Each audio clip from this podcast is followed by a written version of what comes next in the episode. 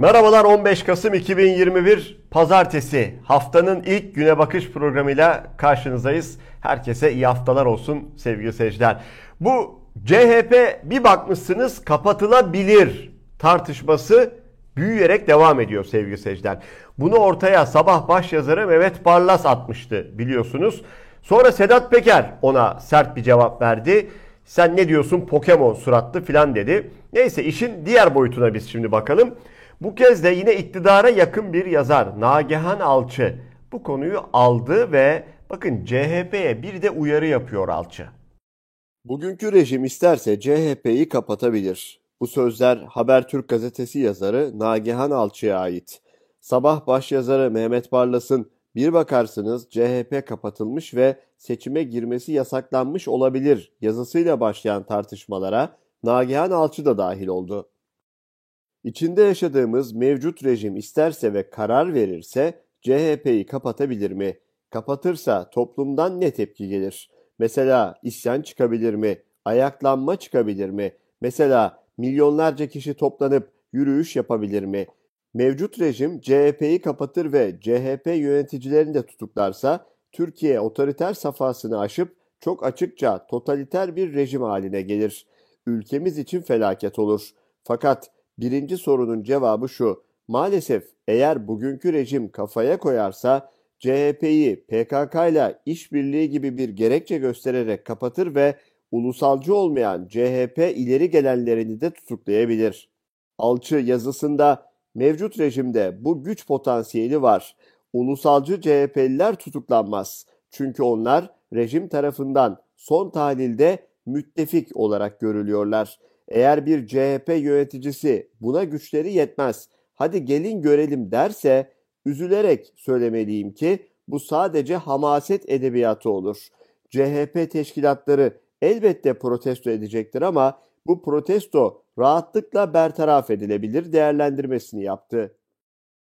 Nagihan Alçı uzun süredir iktidar politikalarını, AKP politikalarını destekleyen bir isim sevgili seyirciler yazılarıyla, sık sık iktidar kanallarında boy göstermesiyle e, bunu uzun süredir sürdürüyor. Ama bu uyarısı mı diyelim artık, bu analizi mi diyelim önemli. İktidarın bu gücü var diyor. Rejim kelimesini kullanıyor. Mevcut rejimin bu gücü var diyor. Yapar diyor isterse. Yapar. PKK ile ilişkilendirir. Yapar diyor. Fakat şu cümlesi çok çok önemli. Türkiye otoriter safhasını aşıp çok açıkça totaliter bir rejim haline gelir ve ülkemiz için felaket olur diyor. CHP'liler yapamazlar hadi canım sen de demesinler diyor. Altını bir kere daha çiziyor. İktidarda bu güç var. Evet e, şu an Mehmet Barlas'la başlayan bu tartışmada farklı görüşler, farklı yaklaşımlar var sevgili seyirciler. Bir kısım muhalefet kanadı ve CHP'liler bunu bir deli saçması gibi görseler de belli ki iktidar kanadında ciddi ciddi bu konu konuşuluyor, tartışılıyor ve belki de bu planlanıyor. Bunun bu kadar yazar tarafından yazılması, çizilmesi, üzerinde durulması bile bunun olabilecek bir ihtimal olduğunu aslında bize gösteriyor. Olur mu, olmaz mı kısmını bilmiyoruz ama şunu çok iyi biliyoruz sevgili seyirciler. Son yıllarda özellikle bu ülkede olmaz olmaz dediğimiz öyle çok şey oldu ki burası şu anda AKP iktidarının 20 yıldır bir anlamda tek başına borusunu öttürdüğü bir ülke haline geldi. Peki önemli olan şu. Neden bunlar şimdi gündeme geliyor? Ana muhalefet partisini bile kapatabilecek bazı ileri gelenlerini, parti yöneticilerini tutuklatacak kadar gözü dönmüş olabilir mi AKP iktidarının? Veya dönmüşse o göz niye döner sevgili seyirciler? Neden mi? Sebebi belli. Çünkü kaybediyorlar. PR araştırma şirketinin son seçim anketi açıklandı. MHP'nin baraj altında gözüktüğü ankette AKP ile CHP arasında 4 puan fark var. Deva'nın oy oranındaysa büyük artış gözüküyor.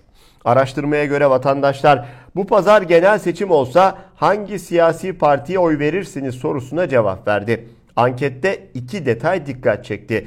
Kararsızların dağıtılmasına rağmen AKP'nin %30'u aşamadığı görülürken Deva Partisi ise %6'ya dayanıyor. Bakın o PR'ın son anketi ekranlarda AKP %30,6, CHP 26,6, MHP %8,7. İyi Parti bakın açık mavi ile dikkat çekiyor %12,4 olarak.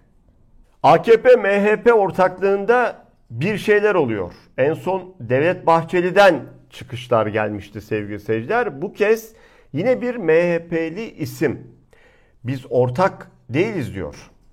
MHP Genel Başkan Yardımcısı Karakaya'dan geldi bu açıklama. Biz hükümetin ortağı değiliz diyor. Bir ittifakımız var. Evet, ittifak ortağıyız diyor. Ama hükümetin ortağı değiliz ne demek?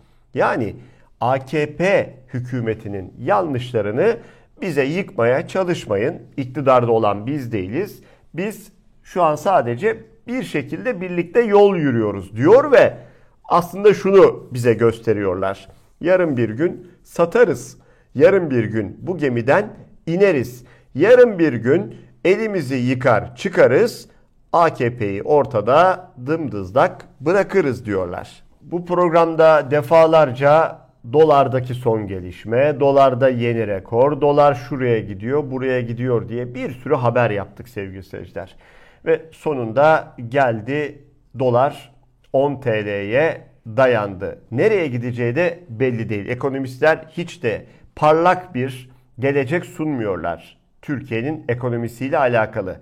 Bakın dolar nasıl seyir değiştirdi? Evrensel Gazetesi detaylı bir şekilde toparlamış. Merak edenler o geniş analizi gazeteden okuyabilirler ama haberdeki şu kısım bizim dikkatimizi çekti. Size gösterelim dedik. 1 liradan 5 liraya 17 yılda ulaşan dolar 5 liradan 10 liraya sadece 3 yılda tırmandı.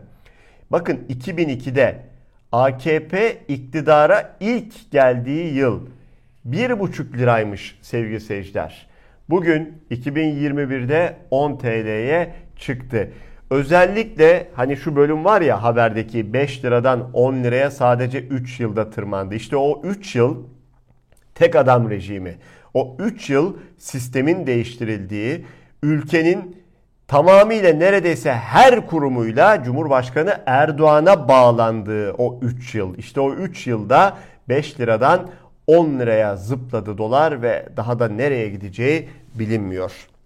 Evet zıplayan dolar mı yoksa çöken Türk lirası mı paramız mı bunun takdirini size bırakalım. Elbette Türk lirası, elbette halkın alım gücü. İğneden ipliğe her şeye zam geliyor. Her şey uçuyor. Niye? Bunun sebebi belli. Aslında her anlamda bir çöküş var. Ekonomik çöküş, hukuksal çöküş, adaletteki çöküş, eşit dağılımdaki çöküş, birilerinin zengin edilmesi, birilerinin ise bu yükü sırtlanması sevgili seyirciler. Ülkede e, bir şeyler iyiye gider mi? Bu sistemde elbette ki gitmiyor. Peki şöyle devam edelim. Profesör Doktor İbrahim Öztürk'le biliyorsunuz her pazar günü gerçek ekonomi programını birlikte yapıyoruz. Ve çok uzun zamandır İbrahim Hoca dolar 3 TL filandı. O gün bugündür uyarıyor doların gideceği nokta. Ve 15 TL'yi görecek diyordu 2023'ü biz görmeden. İbrahim Hoca o 2023'ü biraz daha böyle yakına çekti. Düşünsenize Türkiye Cumhuriyeti'nin tarihinde eski rakamla söyleyelim bir Amerikan doları 10 milyon TL olmuş. Yani bir ülke nasıl sömürge olur? Bir ülke nasıl müstemleke olur? 2023 yılının sonu itibariyle bir Amerikan dolarının 15 TL civarında olacağını tahmin ettim, öngördüm.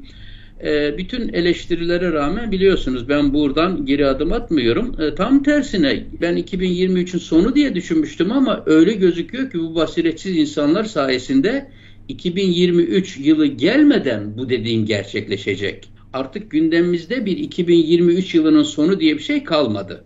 E, gündemimizde ben size söyleyeyim. Yani bu 1 dolar Amerikan dolarının 15 e, TL olması hikayemi ben belki yarın belki yarından da yakın düzeyine çekmiş durumdayım artık. Yani olay kopmak üzere. ve bu artık e, önlenemez bir aşamaya gelmiş durumda. Her şey Erdoğan'ın önümüzdeki dönemde ülkeyi bir erken seçime götürüp götürmeyeceğiyle götürmezse seçimin yerine bir savaş ekonomisiyle seçimleri ebediyen ertelemek gibi vahim bir hataya sürüklenmesi. Çünkü bu artık bir daha seçimin olmayacağı anlamına geliyor ve içeride artık bir savaş, e, bir olağanüstü hal koşullarında insanların malına, mülküne çöküldüğü, savaş vergisinin konduğu, artık e, sorgulamanın artık hukuku zaten yok ama onlar artık daha da aleni hale geleceği anlamına gelir. Eski Merkez Bankası Başkanı Durmuş Yılmaz'dan da çok dikkat çeken uyarılar var. İyi Parti Genel Başkan Yardımcısı ve Merkez Bankası eski başkanı Durmuş Yılmaz, doların 10 lira olmasından iktidarın rahatsız olmadığını belirtti. Yılmaz, yavaş yavaş ısıtılan kurbağa misali bizi öldürüyorlar, ekonomiyi öldürüyorlar, fakirleşiyoruz, bunun sonu açlık dedi. KRT TV'de Semra Topçu ile haftanın panoraması programında konuştu Yılmaz. Merkez Bankası'nın makas değiştirdiğini söyledi. Yılmaz, Türkiye ekonomisi üzerinden deney yapıyorlar. İlk deneyde 128 milyar dolar gitti. İkinci deneyde fakirleştik, başımız belada ifadesini kullandı. Sıradan isimler değil, Merkez Bankası'nın eski başkanı, ekonomiyi çok yakından bilen bir isim. O da aslında çok uzun süredir gelinen noktaya dair uyarıyor sevgili seyirciler ama tabi bu uyarıların bir anlamı yok iktidar için. Ne diyor Merkez Bankası'nın eski başkanı Durmuş Yılmaz? İktidar bundan memnun diyor. Belli ki memnun çünkü çok uzun süredir bu tablo buraya gidiyor diye ekonomistler uyarırken o uyaran ekonomistlerin her biri terörist ilan edildi sevgili seyirciler. Belki de o gün o uyarılar dikkate alınmış olsaydı 3 lirayken dolar 5 lirayken e, bir şeyler yapsaydı iktidar en azından müdahale etseydi en azından problemin ne olduğunu anlasa ve çözüm önerileriyle evet halkımız biz biliyoruz biz şurada yanlış yaptık ama bunu düzelteceğiz deseydi belki bugün halk bu noktaya gelmezdi ama eski bakan Berat Albayrak neler neler söylüyordu. Bakın artık Berat Albayrak'ın yerinde yeller esiyor. Dolarsa 10 TL. Peki bu tabloda Erdoğan ne diyor? Ne mi diyor AKP Genel Başkanı ve Cumhurbaşkanı Tayyip Erdoğan?